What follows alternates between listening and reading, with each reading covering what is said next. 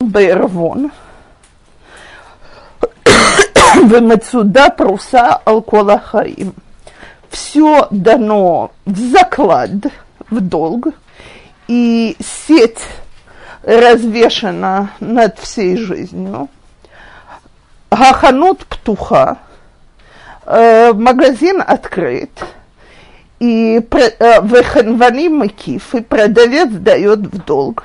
Вапинкас патуах, а значит список открытый лежит перед ним. Вегаят котевет, рука записывает, и всякий, кто выкол гороцелил вот, его вылве. Всякий, кто хочет прийти и одолжить, придет и одолжит. Пожалуйста, магазин открыт. Вагаим мехазрим тамит бехольем. И э, слуги собирают всегда, каждый день деньги. Венифраин минадам мидато вышело мидато, и рассчитываются с человеком, когда он это знает и когда он это не знает. То есть собирают у него долги. И есть им на что полагаться. И осу... Вееш лаэм алмаша и смоху, вадин дин эмет, и суд, он суд справедливый, вегакол метукан ласуда, и все подготовлено к трапезе. То это очень красивый машал Рабби Акива э, о жизни. Давайте мы его посмотрим в деталях. Значит, все дано взаймы. Тут есть несколько толкований. Одно, это действительно, что вся наша жизнь, она взаймы, все, что мы от нее берем. Другое толкование, эравон от слова арев. Арев – это, сейчас, все, кто здесь брали машкантаот, уже имели дело с аревим, так что гарант. Так, и все дается под гарантию, так вот, значит, душа, она наш гарант, она послана сверху, она гарантирует, и она же будет, если мы свои обязанности в этом свете не выполним, с кого будут требовать, с тела или с души? С детей. И, и, есть и такое толкование, но не детей, а что все мы ответственны один за другого, от лашон и равон. Так, вамыцуда пруса алкола хаим, сеть рассыпана над всей жизнью. Сеть – это смерть, от которой никто и никогда не убежал и не избежал. И магазин открыт. Вон мы, мы с вами живем в этом магазине. Должна отметить, что ни в одном супермаркете такого выбора нету. Вехенфани макив. Продавец дает в долг. Всевышний нам позволяет пользоваться. И Олам Зе, сколько мы хотим, по нашему желанию и так далее. Но... Э, Мы, э, мы забываем, что пинкас патуах ваят котевен. То есть, что бы мы ни делали, что бы мы ни брали в этом магазине, и как бы мы ни платили, или наоборот, брали бы без расплаты, все записывается на месте.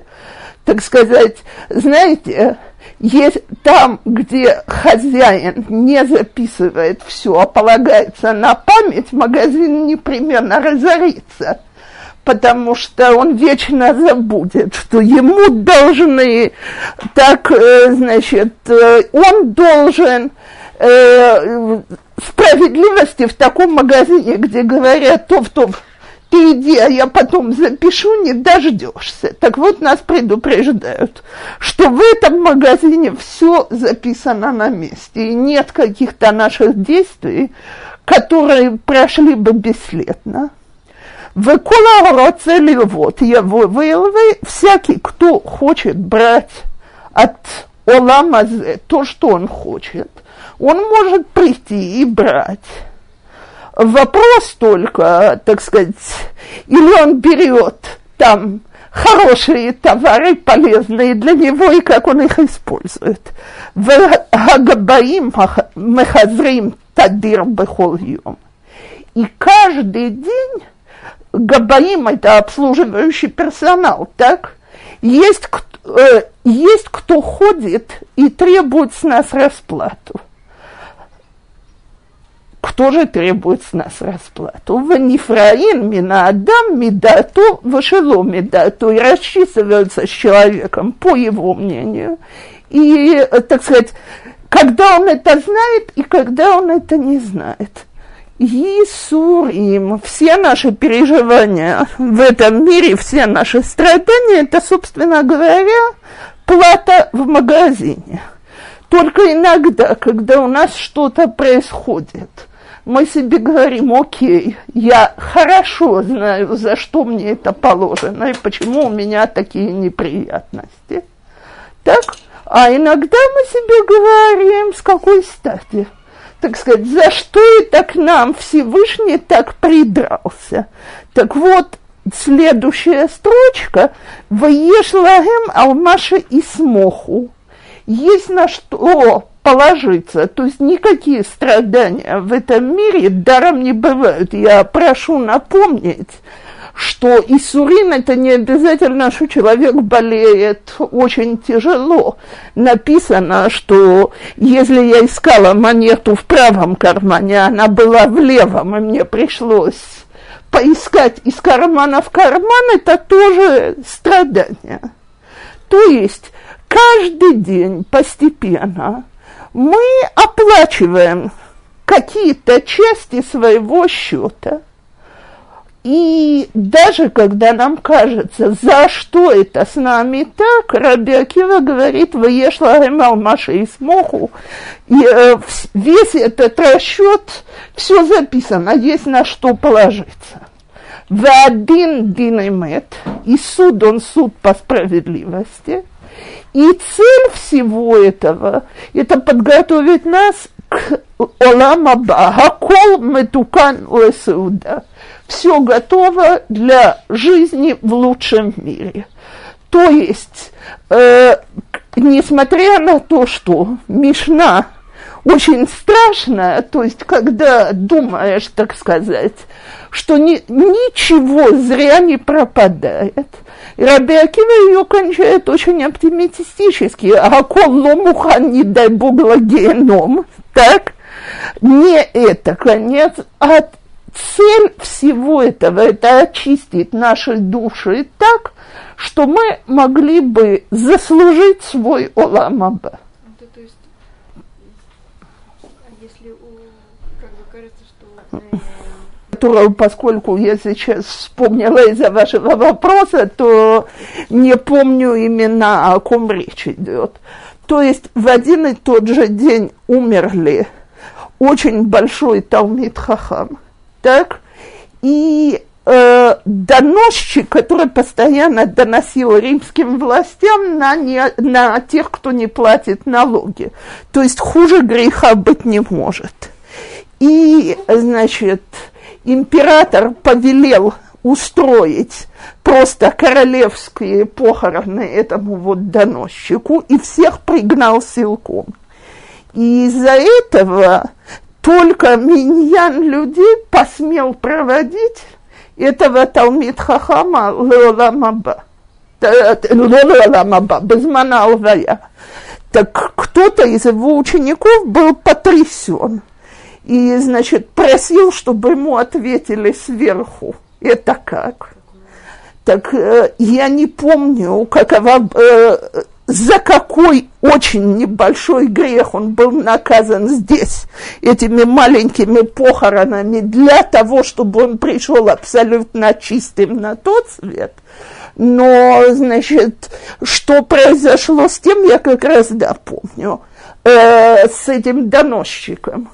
У него один раз собрались, он подготовил трапезу для своих гостей, гости по каким-то причинам не приехали, и он услышал, как плач какой-то бедной женщины, и выяснилось, что у нее планируется свадьба дочки, а у нее нет ни единой копейки. Он ей отдал эту еду, которую он собирался выбросить вообще.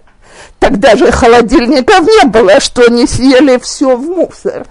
Так, так хоть он даже, и, так сказать, это не то, что он ей дал какую-то цдаку из своего кармана, это все равно должно было пропасть и так далее, это ахнасат кола, это очень большая мицва.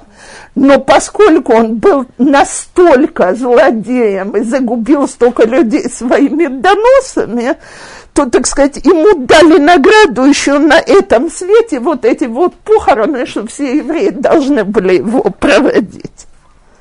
Ну, то, то есть, как, как нас откала, это такая большая заповедь, где нет ничего.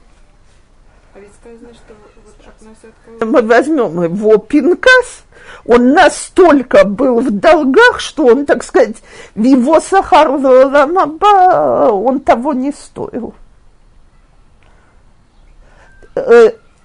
А теперь я попробую сделать сикум этой мишны не в деталях. То, что говорит Рабби Акива, можно свести к нескольким предложениям. Мы живем в этом мире, за каждое свое деяние нам предстоит дать отчет. Даже когда нам кажется, ну уж нельзя так с нами строго, так...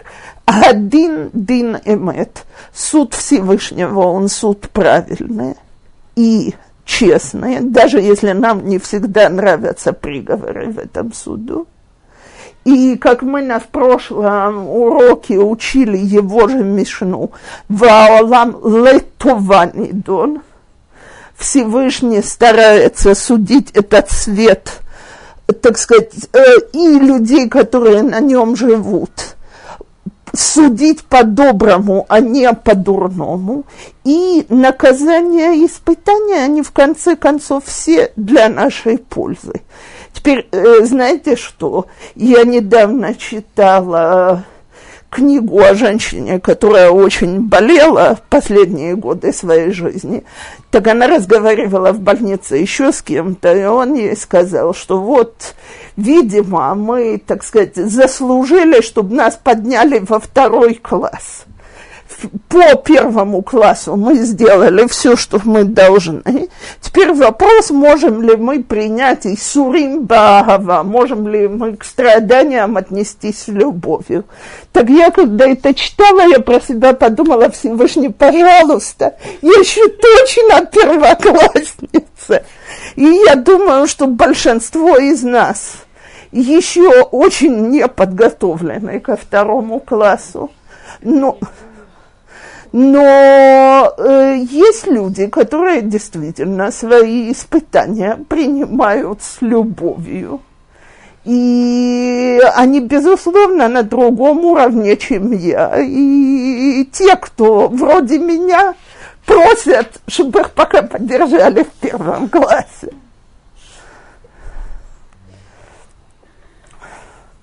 То... Можно просить, чтобы они за счет будущего мира. Рабби Элиэзер бен Омер, Рабби Элиэзер бен Азарья говорит, им эн Тора, эн дерехерец.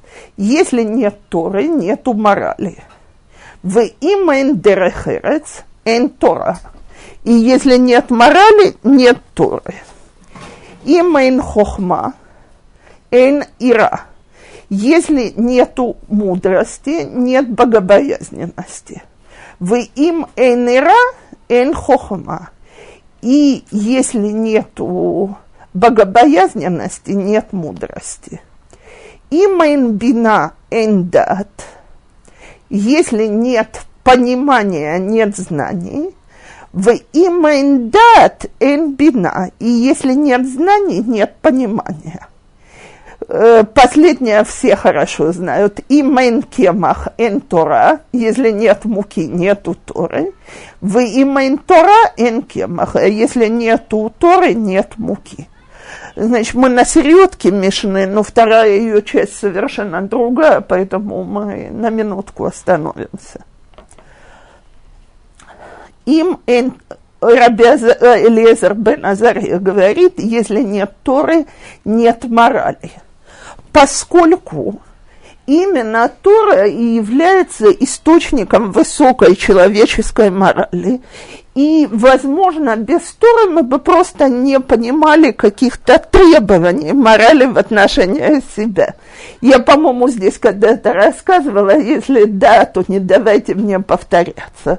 Много лет тому назад я это сказала в Ульпане, и вскинулся там человек один и говорит: мне не нужно никакой Торы для того, чтобы быть глубоко моральной личностью.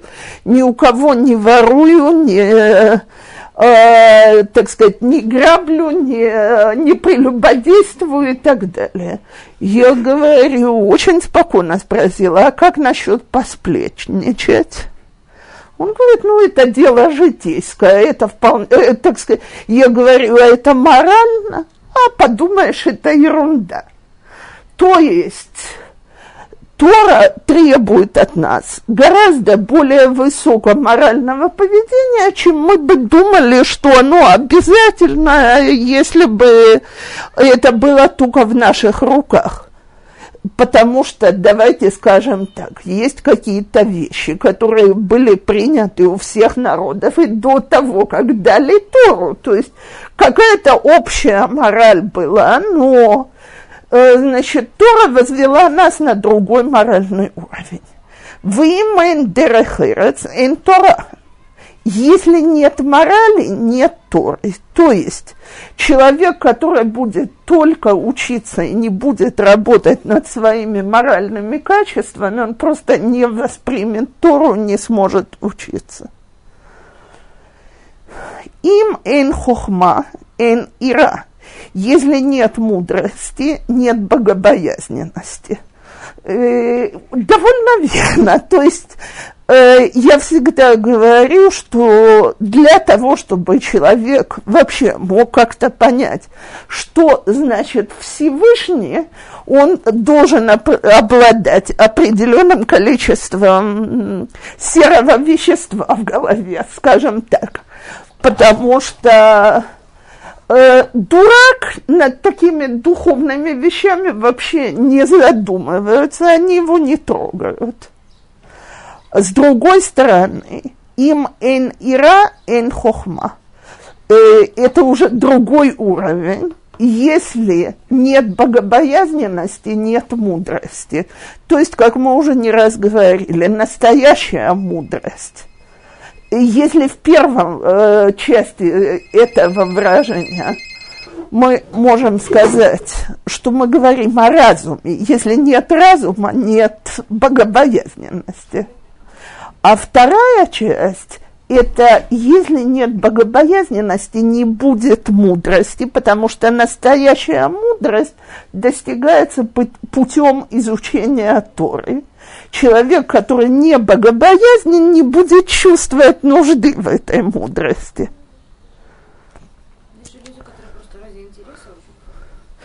И никогда не достигают ее глубины высот. То есть вот это, пожалуй, следующий просто ответ. Имэн бина эндат. Бина – это понимание. Лагавин давар митух давар. Если мы не способны понимать, нет знаний, то есть, э, так сказать, можно, конечно, если сильно натренировать попугая, ну, он, э, дрессировщику, конечно, придется быть хорошим дрессировщиком, но я предполагаю, что можно с ним выучить несколько мишнайот из Пиркей Авот с попугаем. Но это не значит, что он собрал знания в Пиркей Авот. Поскольку никакого понимания у него нет, он говорит какие-то вещи, как попугай. Но Если нет знаний, не будет более глубокого и дальнейшего понимания. То есть только путем того, что мы учим, и учим, и учим еще, мы способны понять.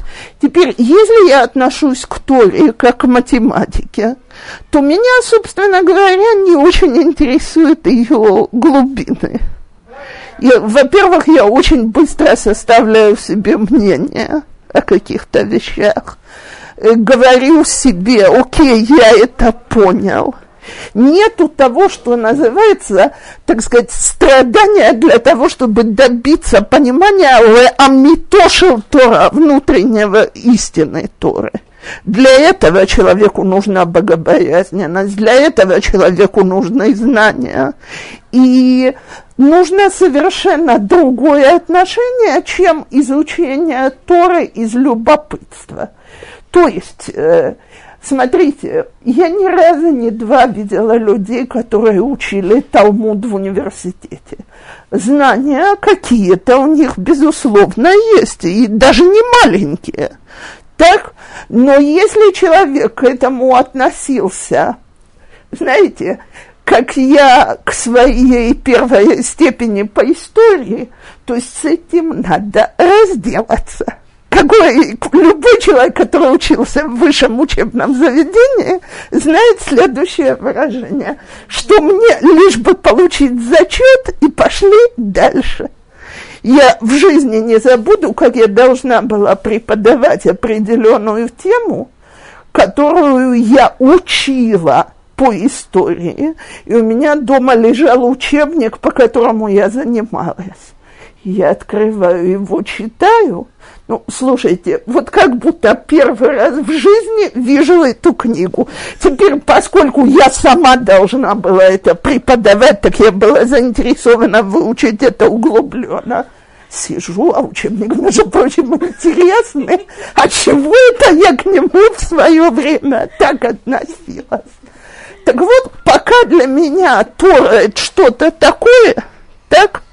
То есть мне нужна еще одна зачетка в Барилане, одна из них будет по Талмуду, то, то это выглядит так. Только когда мы ощущаем трепет от того, что мы учим Тору, только тогда мы стараемся запомнить каждое слово, мы относимся ко всему этому иначе. Им эн кемах эн Тора, великая истина, если нет муки, то есть хлеба, скажем так, нет Торы. Человек, который хоть, ми... тут же нарочно называют кемах, не сказано, если нету э, жареных лебедей, нет Торы. Так, то есть... Э, Воистину от человека ждут, что во имя Торы он был способен жертвовать какими-то материальными интересами. Но есть какой-то материальный минимум, без которого человек, если он окажется, он просто не сможет учить. Обратите внимание, что Рабби Элиэзер бен Хисма не говорит, пусть все будут как Рабби Элиэзер бен Хисма, сидят и жуют землю, чтобы как-то, значит, заглушить боли в желудке, история из Талмуда. Так, э, нет, он очень реально говорит, человек, у которого нету минимума материальной базы, он не способен сидеть и учить Тору. Но если нету Торы, нету муки, нету хлеба. То есть, э, я видела несколько толкований. Одна, что вся наша парноса зависит от того, сколько мы вкладываем в хелек Торани, в ту часть Торы, которая, в то время, которое мы посвящаем Торе. То есть, э, смотрите, э, если мы относимся к учебе с той же серьезностью, с которой мы относимся к делу, это, слава богу, не мы, а мужчины, давайте скажем так, так то и удача в делах, она совершенно другая. Это одно толкование. Другое толкование было гораздо строже.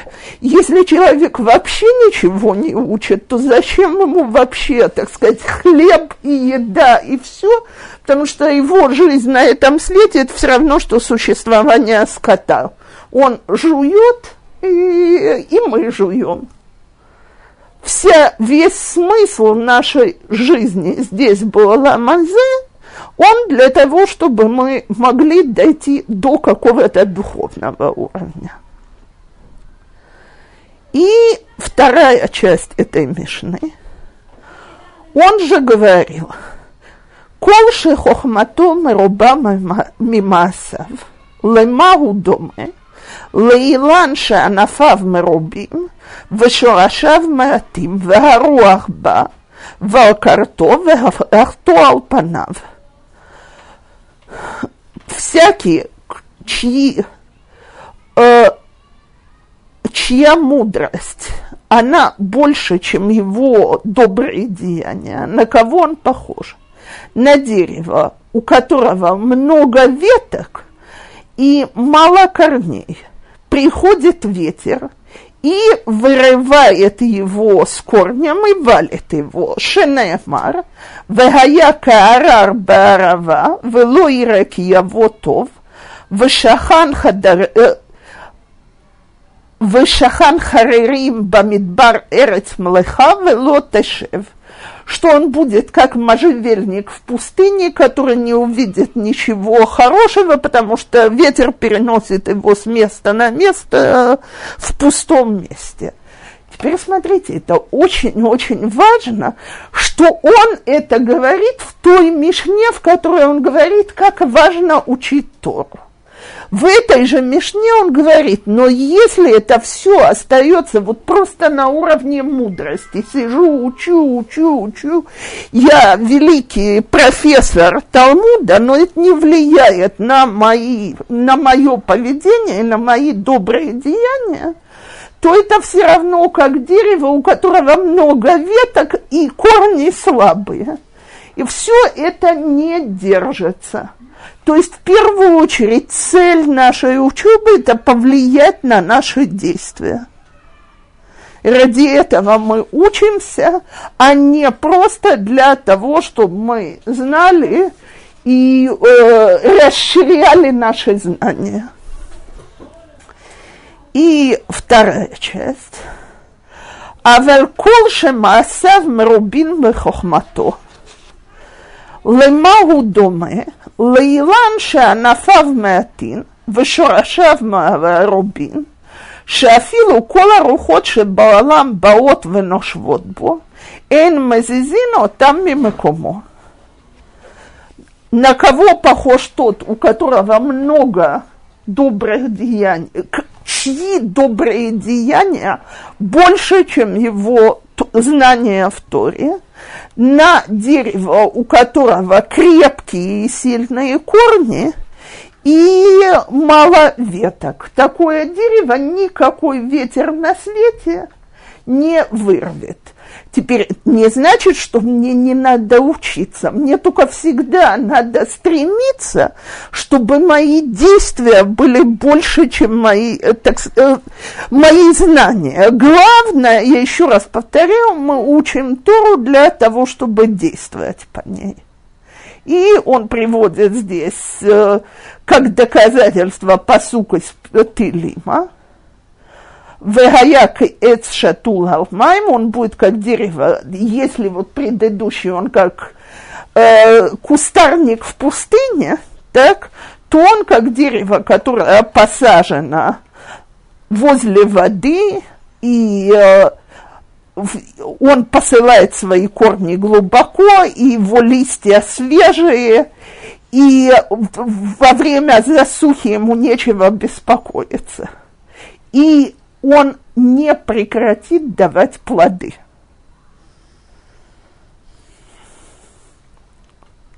То, а теперь последняя мишна этого перека, которую я сперва прочту, переведу, а потом немножко изменю тому, как я обычно веду эти уроки. Рабби Элиэзер бен Хисма говорит: «Кинин у питхе нида, ген, ген гуфей галахот, ткуфот вегематриот парпираот лехохма». Рабби Элиэзер бен Хисма говорит: «Кинин» – это от слова «кен» – гнезда. Это галахот, связанные с жертвоприношениями птиц. Так, питхайнида – это расчет, когда у женщины должна, должен начаться, закончиться цикл, то есть всякие арифметические, галахические подсчеты. Они являются основным э, знанием Торы. Ткуфот – это астрономические вычисления, которые нужны для того, чтобы правильно составить календарь, высчитать праздники. В гематриот. Гематриот – это толкование Торы по буквенному значению слов. Они изысканные приправы мудрости. То, слушайте, значит, я вам, когда мы начинали этот курс, говорила, что э, Пиркей Авот – это книга, которая нас должна научить, как себя морально вести. Все мишнаёт, которые мы до сих пор учили, хорошо подходили про это правило. Так, нравится нам, не нравится, согласны мы, не согласны, но они говорили о нашем поведении. Причем тут, или, э, так сказать, это мишна, которая вроде говорит такое. Есть галахот, которые, э, несмотря на то, что расчеты в них довольно простые, они основное в Торе, а есть галахот, которые занимаются довольно сложными математическими расчетами, и они только прибавки к мудрости. Чему нас хотели научить? И вот здесь я себе позволю оторваться и рассказать вам одну историю. На прошлой неделе, значит, я задержалась на работе, звоню дочке и говорю, что я вот-вот дома. А она мне говорит: мамочка, ты помнишь, что ты не домой, что у тебя ты поменялась с Хавой? И она звонила напомнить, что урок у тебя в Найтиве не в семь, а в пять. Слушайте, мне делается нехорошо. Честно говорю, что я обычно готовлю урок как раз тогда. То есть я приезжаю и сажусь готовиться. А тут на работе я задержалась. До дома я явно не добегу, я в Гарнофе. Так, и урок у меня не готовый. В пять часов надо бывает на уроке. Начинаю искать Пиркей Авот. Вроде не такая, а редкая книга в религиозных учебных заведениях, не сказала бы, что это что-то, с чем не сталкиваются. Как назло, нет ничего. Значит, ищу дальше и вспоминаю, что я видела несколько месяцев назад в школе Сидур с русским переводом Пиркей Авот. То, значит, будем искать этот Сидур. Ищу Сидур, вот он перед вами. Я его недаром принесла, я сейчас объясню, почему я его принесла. Так, и открываю, есть перевод, начинаю читать. Дорогие женщины, это не переводчик. Человек, который там пишет, очень красиво объясняет мишнаёт, но иди, знай, кто этот товарищ. Знаете, я уже всяких русских переводчиков видела, из них таких, которые, так сказать, это делают ради денег, и у них исключительно интересные галахические толкования получаются, в кавычках. Так и не могу же я рисковать так, не зная имя человека, буду приводить какие-то вещи, которые, может быть, не приняты. Значит, начинаю искать имя переводчика, нахожу, и слезы набегают у меня на глаза, потому что переводчик – это мой отец, который написал этот перевод, когда мы приехали сюда тридцать три года тому назад. И вообще я вам хочу сказать, я ахнула дважды. То есть, во-первых, что у нас отец Талмид Хахам, это мы хорошо знали. Но папа все годы себя считал, так сказать, тоже он себя считал недоучкой, это ладно. Но когда я поняла, какую работу человек мог поднять только самоучкой в России через полгода после того, как он приехал в страну. Кстати, когда я начала вести этот курс, я искала этот перевод, и, значит, у нас дома не осталось ничего, у знакомых ничего, все раздали, тогда, в общем, нету этого перевода. Так я, значит, взяла Сидур в обнимку и сказала, что он мой честно присвоенный, а потом попросила у дирекции школы получить его в, в подарок. Но поскольку, значит, я его нашла, то я и хочу объяснить эту мишну, как отец ее не тут объясняет. Тут он объясняет, кто автор мишны, но на, так как он нас учил эту мишну дома, когда я была еще очень молоденькой девочке, девочкой, и прошу, чтобы, так сказать, это вот сход того, что мы учимся, была бы посвящена памяти моего дорогого отца Баруха Купермана. Вот.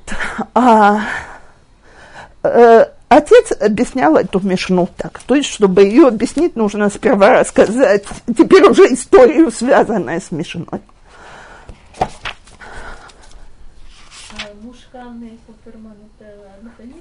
Одна фамилия, мы не родственники, нет.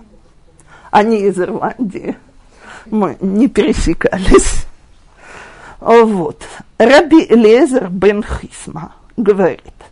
Для того, чтобы понять, что он там говорит, нужно знать, кто такой Рабби Элиэзер бен Хисма. А кем он был? Он был учеником Рабби Йошуа. Теперь про Рабби Йошуа в Талмуде рассказывают такую историю. Он был очень бедным человеком и одним из самых больших мудрецов своего времени. И он работал как кузнец для того, чтобы кормить свою семью. Теперь в свое время Рабан Гамлиэль, который был наси евреев в тот период, до, э, собирался в Рим для того, чтобы уговорить римские власти отменить какие-то, значит, какие-то их законы в отношении плена иудеев. И в дорогу поехали Рабан Гамлиэль и мудрецы, и Рабби Йошуа. Все они знали, сколько, значит, тянется такая поездка. Поездка была на корабле. Взяли с собой запас пищи. И только Рабби Йошуа взял с собой вдвое больше пищи, чем нужно. И когда они оказались на этом корабле, то случилось что-то странное. Несмотря на то, что все были опытные моряки, этот маршрут Израиль, Яфо, Италия ездили много раз, корабль заблудился и сбился с пути. И они целую лишнюю неделю были в поездке. И, значит, действительно, если бы не та еда, которую захватил Рабби Йошуа, то мудрецы, которые не могли бы взять ни у кого из моряков ничего, были бы очень голодные. Рабан Гамлиэль спросил его: откуда ты догадался захватить дополнительную еду? Что он ему ответил? Есть звезда, то есть комета, которая выходит раз в столько-то лет и путает моряков. И я рассчитал, что как раз во время нашей поездки эта комета должна появиться на небесах, и, видимо, корабль заблудится, поедут за ней. Услышал это Рабан Гамлиэль и говорит: ему: слушай, если ты такой мудрец, то что ты там сидишь и своим кузнечным ремеслом занимаешься, так? Давай, значит, что-то более приличное будешь делать. А он ему очень резко высказал, что бедное поколение, во главе которого ты стоишь, потому что ты даже не знаешь, какие у тебя есть Талмидей Хахамим и как они голодают. И примером привел Рабби Элиэзера бен Хисму, который может высчитать капли в море и песчинки в пустыне. Теперь человек, который математикой не занимается, как я, будет считать, что это очень красивое сравнение. Но отец мой был учителем математики и очень неплохим. И сказал, что, собственно говоря, этим занимаются дифференциальное интегральное исчисление. То есть Рабби Элиэзер бен Хисма две тысячи лет тому назад занимался тем, чем сегодня на университетских кафедрах. Так вот, от его имени приводят эту мишну. Теперь, что он говорит в своей мишне? Он говорит следующую вещь. Кинин випитхэнида ген ген гуфей галахот. Вот эти вот расчеты, связанные с жертвами птиц, и подсчеты дат менструации у женщины, это математика. Ну, давайте говорить, это арифметика. Обычно, когда я занимаюсь с невестами, я им говорю, что это усложняется, так, но обычный арифметический принцип я тебя сейчас обучу за пятнадцать минут. Потом там есть всякие усложнения, есть что знать, есть что учить, но... То есть, в общем, этому можно научить каждого, так?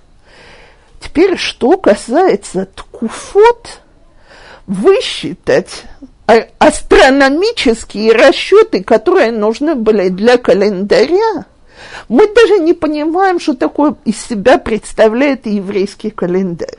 Потому что мы действительно не понимаем, я это говорю всерьез, это календарь, который построен на, луне, на совместном движении Луны и Солнца. И когда больше не могли осветить новые месяца по, так как было принято, то есть увидели месяц, пришли свидетельствовать, то наши мудрецы рассчитали вперед на тысячелетия, когда будет Рош-Ходыш. Теперь, если бы была ошибка, в чем там принцип, почему нужен и лунный, и солнечный календарь? Песах должен выпадать весной. Так вот, э, если бы была ошибка, то за две тысячи лет мы бы уже явно где-то съехали. Теперь совершенно известно, и все, вот это как раз все знают, что солнечным юлианским календарем была... проблема, и пришлось приста- прибавить ему тринадцать суток, чтобы его уравновесить с астрономической действительностью. Так, э, с еврейским календарем ничего подобного не произошло. Все астрономические расчеты, которые были сделаны две с лишним тысячи, нет, чуть меньше двух тысяч лет тому назад, оказались совершенно верными до нашего времени. Так кто э, хоть немножко математикой и астрономией занимался, понимает, о чем я говорю. То есть понятно, что знание математики и понимание математики требуется действительно. Сегодня таким занимается университетская профессура. Теперь гематрию, вот мы привыкли относиться к этому как к играм, так? Но на самом деле, знаете, давайте скажем, сегодня у нас есть новая игра на эту тему, коды в Торе. Так я, э, э, тем не менее, совершенно ясно, что весь вот этот вот нумерологический способ изучения Торы, он приводит к очень глубоким толкованиям и очень глубокому пониманию. Так вот, что говорит Рабби Элиэзер бен Хисма, который сам был математиком. Что несмотря на то, что простые вот эти вот счета, для них не нужно быть какими-то гениями. А для того, чтобы высчитывать ткуфот в гематрию, тебе нужно быть математикой на самом высоком уровне, который только может быть. Первое, вот эта вот арифметика, это гуфей галаха. Это самое основное, на этом построена Тора. Все эти игры, это очень красиво, но это только прибавка. То есть математика, она важна не потому, что она математика, не потому, что она красивая, не потому, что человек, который ей занимается, он умный, а потому, что она служит Торе. И важность ее измеряется, это, опять повторяю, говорит величайший математик того поколения, который может сравниться с величайшими математиками нашего времени, так величина ее измеряется, математики, не математическими открытиями, пониманием и важностью тому, как она служит Торе. Там, где она служит ей верно, там это гуфей галаха, даже если это просто, и для этого не нужно профессуры. И как, почему я, значит, привожу это объяснение от имени отца? В первую очередь, потому что он его говорил. Но второе, потому что мы действительно должны, а для нас, для всех, как людей интеллигентных, с образованием и так далее, нам всем тяжело смириться, что вот действительно, так сказать, все остальные знания не только подчинены изучению Торы, не больше того. Так вот, приходит эта Мишна, и для этого она в Пиркей Авот говорит, да, все знания красиво, хорошо, приятно, умно, но только тогда, когда они подчинены Торе.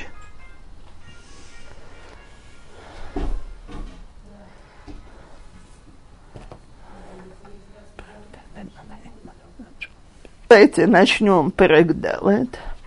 Бен Зома говорит... Эйзеу хахам, галомед микол адам, шенемар, микол меламдай искалти, ки дотеха сихали. Эйзеу гибор, аковешет ицро, шенемар, тов афпаим, мигибор, тов эрех афпаим, мигибор, вмошел берухом милокед ир. Эйзегу ашир асамеах бехелко, шенеемар ягия капеха тохел, ашреха ветовлах, ашреха беолам азе ветовлаха леолам аба. Эйзегу мехубад амехабед эт абриот, шенеемар ки мехабдай эхабед вбозай екоалу. Нет, наверное, более известной мишны из, всей, из всех Пиркей Авот. Значит, начнем с Бен Зома, Бен Зома говорит. Бен Зома – это один из четырех мудрецов, про которых сказано, что они зашли в Пардес, то есть начали изучать Каббалу, а только один из них вышел благополучно. Бен Зома сошел с ума. И его даже не называют здесь рабби, как других, потому что он еще просто не успел получить смеху. До того, как зашел туда? До того, как начал изучать Каббалу. Теперь... При, э, тем не менее, во многих местах в Гемаре приводят его изречение, это одно из наиболее известных. Кто он мудрец? Тот, который учится от любого человека, что сказано: от всех обучающих меня я набрался мудрости. Ки эдутеха сихали, то есть все, что, любые деврей Тора, которые я слышал, они, то, о чем я говорил, беседовал, обсуждал. Кто он герой? Тот, кто подчиняет себе свои, э, свой яйцер, свои страсти, свои желания. Шенемар тов эрехапаим мигибор вымошел баруху милокедир. Что сказано? Че, лучший человек, который может сдержаться, эрехапаим – это человек с длинным терпением, так? Э, он он лучше, чем герой, и человек, который властвует своим духом, он сильнее, чем человек, который захватывает город. Кто богатый, тот, кто доволен своей участью, то есть тем, что у него есть в материальном плане. Шенуэмар, яги акапеха китохел, Ашреха витовлеха, ашреха олам зе, витовлеха олам а-ба. Что сказано? Кто ест плоды трудов своих, он благословлен и хорошо ему, благословлен в этом мире и хорошо ему для будущего мира. Эйзегу мехубад, кто уважаемый, тот, кто почитает других. Что сказано? Ки мехабдай и хабед выбозай якелу. Я буду уважать тех, кто меня почитает, и тем не менее те, кто, так сказать, надо мной насмехаются, и они теряют в моих глазах. Теперь давайте начнем с самого начала. Эйзе гухахам галомед миколадам. Кто мудрец, тот, кто учится у каждого человека.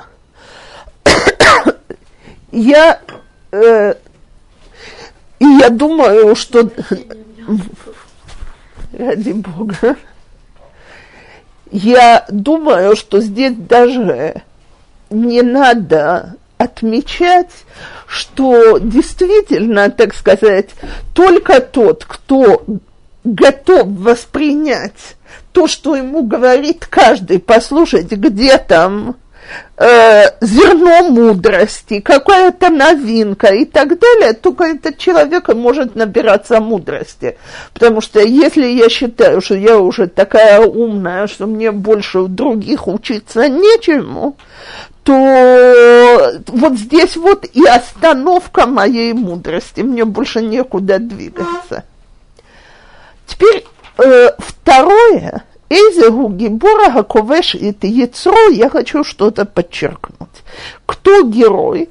Тот, кто может преодолеть свои страсти.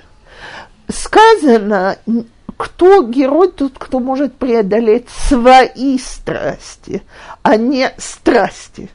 Почему? Потому что у каждого из нас есть тот яйцер, который нужно, так сказать, подчинять себе. Не в общем плане, не сказано «Гибора ковеш это яйцер», потому что у нас с вами, вот здесь мы сидим, у нас у всех разные яйцерим. Есть вещи, которые, ну, мне даром не нужны, так? И э, я могу сказать «Как?» Я героиня, я так легко это делаю. Я помню, что я когда-то брату сказала, значит, выразила ему свое фэ, что мне не нравится, как, значит, э, в, в одном религиозном модерном квартале, в котором он проживал, женщины одеваются. И я сказала, я вообще не понимаю, как религиозные женщины могут надеть на себя что-то подобное, себя обманывать. так э, подумаешь, длинный рукав, но это так нескромно и так далее. А брат на меня посмотрел и сказал: «Лапочка, я тебе только могу напомнить известную мишну. Скажи спасибо Всевышнему, что у тебя нету этого ецер-гара. Это не то, что ты себя пересиливаешь, что ты на себя не одеваешь нескромные вещи». Я тогда была намного худее, сегодня мне эта идея практически не придет в голову, одет на себя что-то не очень скромное. Но тогда, так сказать, я еще вполне влезала в такие вещи. Но у меня просто к этому не было никакого желания. Действительно, никогда не чувствовала, что мне хочется так одеваться. А вот перестать читать всякую литературу, которую я сама понимала, что лучше бы я ее не читала, это было гораздо сложнее, я бы сказала. И объяснить, что я читала все подряд. То есть, когда я уже начинала книгу, я не умела себя остановить, даже если я понимала, что лучше это не читать. У меня в руках, а буковки есть. Так, я, э, так вот, я думаю, что мы все прекрасно знаем, что у нас, э, у каждого из нас есть какие-то вещи, которые нам даются очень легко, и не надо над этим делать никаких усилий. Это не гибор. Человек, который, так сказать... Знаете, я пойду очень грубо и далеко. Я скажу, я думаю, что все присутствующие со мной согласятся, что у них нет никакого желания воровать. Но нам э, не положена премия за то, что мы не хотим воровать. Скажем так, нас так папа, мама воспитали, приучили с самого раннего детства, что воровать нехорошо и так далее. А вот давайте скажем так, в общежитии не разговаривать громким голосом и не легнувши от шина, с этим уже бывает похуже, поскольку сама была девочкой общежития. То есть... Идея заключается в одном. Герой – тот, кто собственные слабости пересиливает, а не чужие, и тыкает другому. Ты ж посмотри, как легко я преодолел вот такую же слабость, как у тебя.